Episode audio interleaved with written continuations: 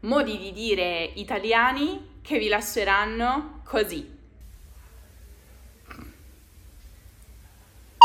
Ciao a tutti e bentornati su Lernamo. Quali sono le espressioni idiomatiche italiane più bizzarre, assurde e divertenti, ma anche più utilizzate? Scopriamole insieme. Lasciare o rimanere di stucco. Lo stucco è un impasto a base di gesso, calce o cemento con cui generalmente si realizzano le statue. Rimanere di stucco, quindi, significa letteralmente rimanere scioccati, imbambolati, immobili per lo stupore o lo sbalordimento, proprio come statue di gesso.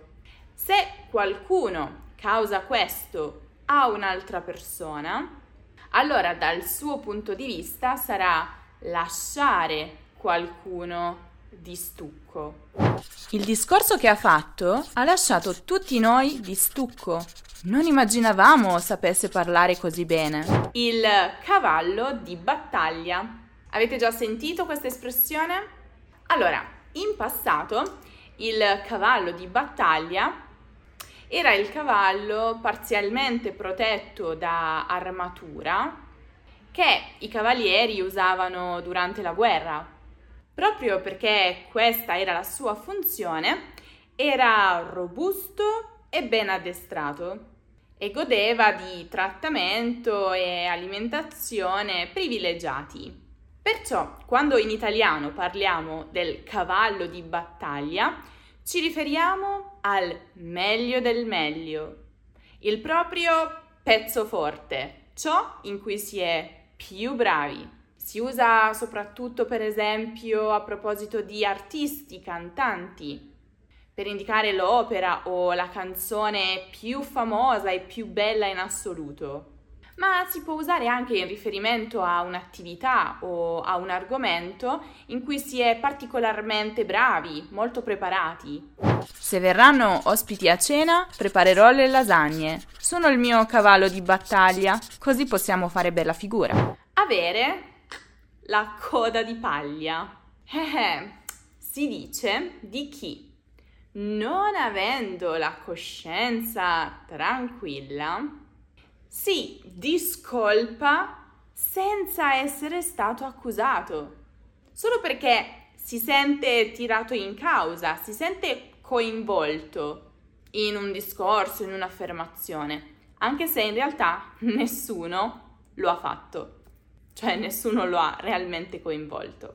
E il significato di questa espressione idiomatica deriva da una favola, in cui una volpe perde la propria coda e decide di usarne una di paglia, ma poi vive nella costante paura che questa coda di paglia possa prendere fuoco. Avete presente quando facciamo qualcosa che non avremmo dovuto fare e viviamo con la paura che prima o poi qualcuno lo scopra?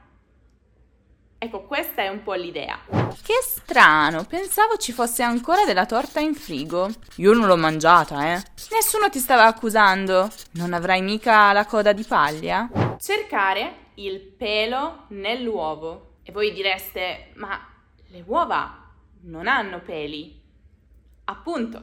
Quindi dire che una persona cerca il pelo nell'uovo significa dire che è eccessivamente meticolosa, perfezionista all'estremo e che cerca difetti in tutto e tutti, anche se impercettibili o addirittura inesistenti. Mi piacciono le tue scarpe, ma non le avrei usate con questo vestito perché sono di tonalità di verde un po' diverse tra loro. Vabbè, adesso non cercare il pelo nell'uovo. È stato già abbastanza difficile trovare queste di questo colore. Sputare il rospo. Cosa significa questa espressione idiomatica? Significa dire finalmente qualcosa che non si poteva o non si voleva rivelare. confessare una cosa a lungo taciuta, che può essere, non so, una preoccupazione, ma anche un segreto. Si usa molto questa espressione nella forma imperativa per spronare qualcuno a raccontarci un segreto oppure le sue preoccupazioni, come dai su, sputa il rospo. Forza, sputa il rospo, raccontaci chi era la persona che ti piaceva al liceo. Darsi o tirarsi la zappa sui piedi. Non credo che qui ci sia bisogno di troppe spiegazioni. Immaginate la scena: c'è un contadino con la zappa, deve chiaramente utilizzarla per spostare la terra, ma inavvertitamente colpisce i suoi stessi piedi. Appunto, questa è l'idea. Infatti l'espressione significa autodanneggiarsi involontariamente, senza volerlo, oppure farlo in momenti di scarsa lucidità, magari quando si è particolarmente arrabbiati o si ha molta paura. Si commette qualche errore contro se stessi. Un sinonimo, un altro modo di dire, per dire la stessa cosa, è scavarsi la fossa con le proprie mani. La fossa sarebbe il buco nel terreno destinato a una bara. Potete immaginare l'idea, no? Se voi scavate con le vostre stesse mani la fossa per la vostra bara, vuol dire che avete commesso un bel errore contro voi stessi e siete voi gli unici responsabili. Dicendole che sei bravo a scrivere, ti sei dato la zappa sui piedi. Adesso Sabrina ti chiederà sempre di scrivere cose per lei. Avere il dente avvelenato. Questa espressione non c'entra nulla con il mangiare, ma significa provare rancore, risentimento verso qualcuno, essere molto arrabbiati con questa persona. Mario ha ancora il dente avvelenato per quella vecchia storia con Luca, perciò non lo ha invitato al suo compleanno. O la va o la spacca. Questa espressione è molto divertente, non so, a me piace molto, anche agli studenti a cui la insegno piace molto, e indica una scommessa, un tentativo rischioso ma determinato di far funzionare qualcosa, e si tratta di un azzardo calcolato, cioè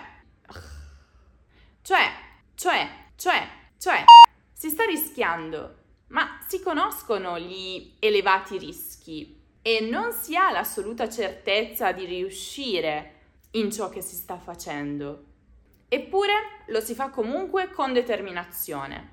Quindi l'espressione dice chiaramente: io lo faccio, oh mi va bene, la va, oh mi andrà molto male, la spacca, la farò in ogni caso. Dopo anni ho trovato il coraggio di chiedere al capo un aumento. Sto andando proprio ora nel suo ufficio. Non so come la prenderà, ma lo scopriremo. O la va o la spacca. Qui gatta ci cova. Questa espressione indica che una situazione ci sembra strana, poco convincente. E chiaramente il riferimento è al gatto, inteso come un animale furbo, che in apparenza si mostra tranquillo, ignaro, innocuo, ma che in realtà sta solo attendendo l'occasione giusta per fare la sua mossa. Ma perché proprio cova, se il gatto non è un animale che cova, come magari la gallina? Si pensa che sia stato scelto questo verbo in riferimento alla posizione che il felino assume quando è pronto ad attaccare la preda, appunto posizione di cova.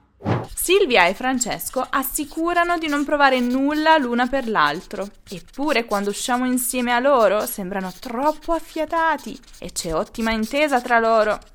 Secondo me qui gatta ci cova. Non tutte le ciambelle escono col buco. Conoscete la ciambella? Penso proprio di sì. Ovviamente noi abbiamo le ciambelline, che sono quelle fritte tipiche anche in tutti gli altri paesi del mondo, ma abbiamo anche la ciambella più grande.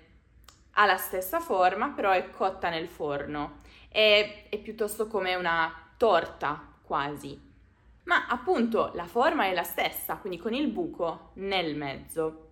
Eppure potrebbe capitare qualche volta che a fine cottura il buco si chiuda a causa dell'impasto che è cresciuto troppo. Può capitare, è una cosa normalissima. Quindi qual è l'idea di questa espressione? L'idea è: non tutto è perfetto, cioè non tutti i piani vanno a buon fine e non tutto va come ci si era aspettati. Ho provato a cucire un vestito per mia figlia, ma il risultato non è dei migliori. Comunque non mi arrendo, non tutte le ciambelle escono col buco, ci riproverò con una stoffa diversa. Mangiare la foglia. Cosa significherà mai questa espressione? Anche in questo caso non c'entra nulla il cibo, ma significa capire una cosa al volo, intuire in anticipo, saper leggere tra le righe anche i significati nascosti. Spesso, grazie a questo, riuscendo ad evitare un pericolo.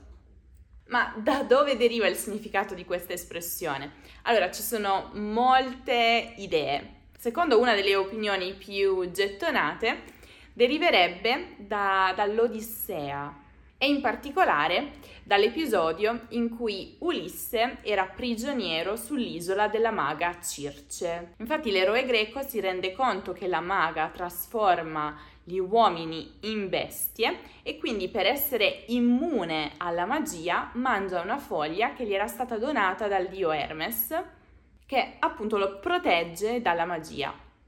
Però appunto, come dicevo prima, ci sono tante opinioni sull'origine di questa espressione. Per esempio, secondo altri, deriverebbe dall'abitudine dei bacchi da seta di assaggiare la foglia per verificarne la commestibilità prima di mangiarla tutta.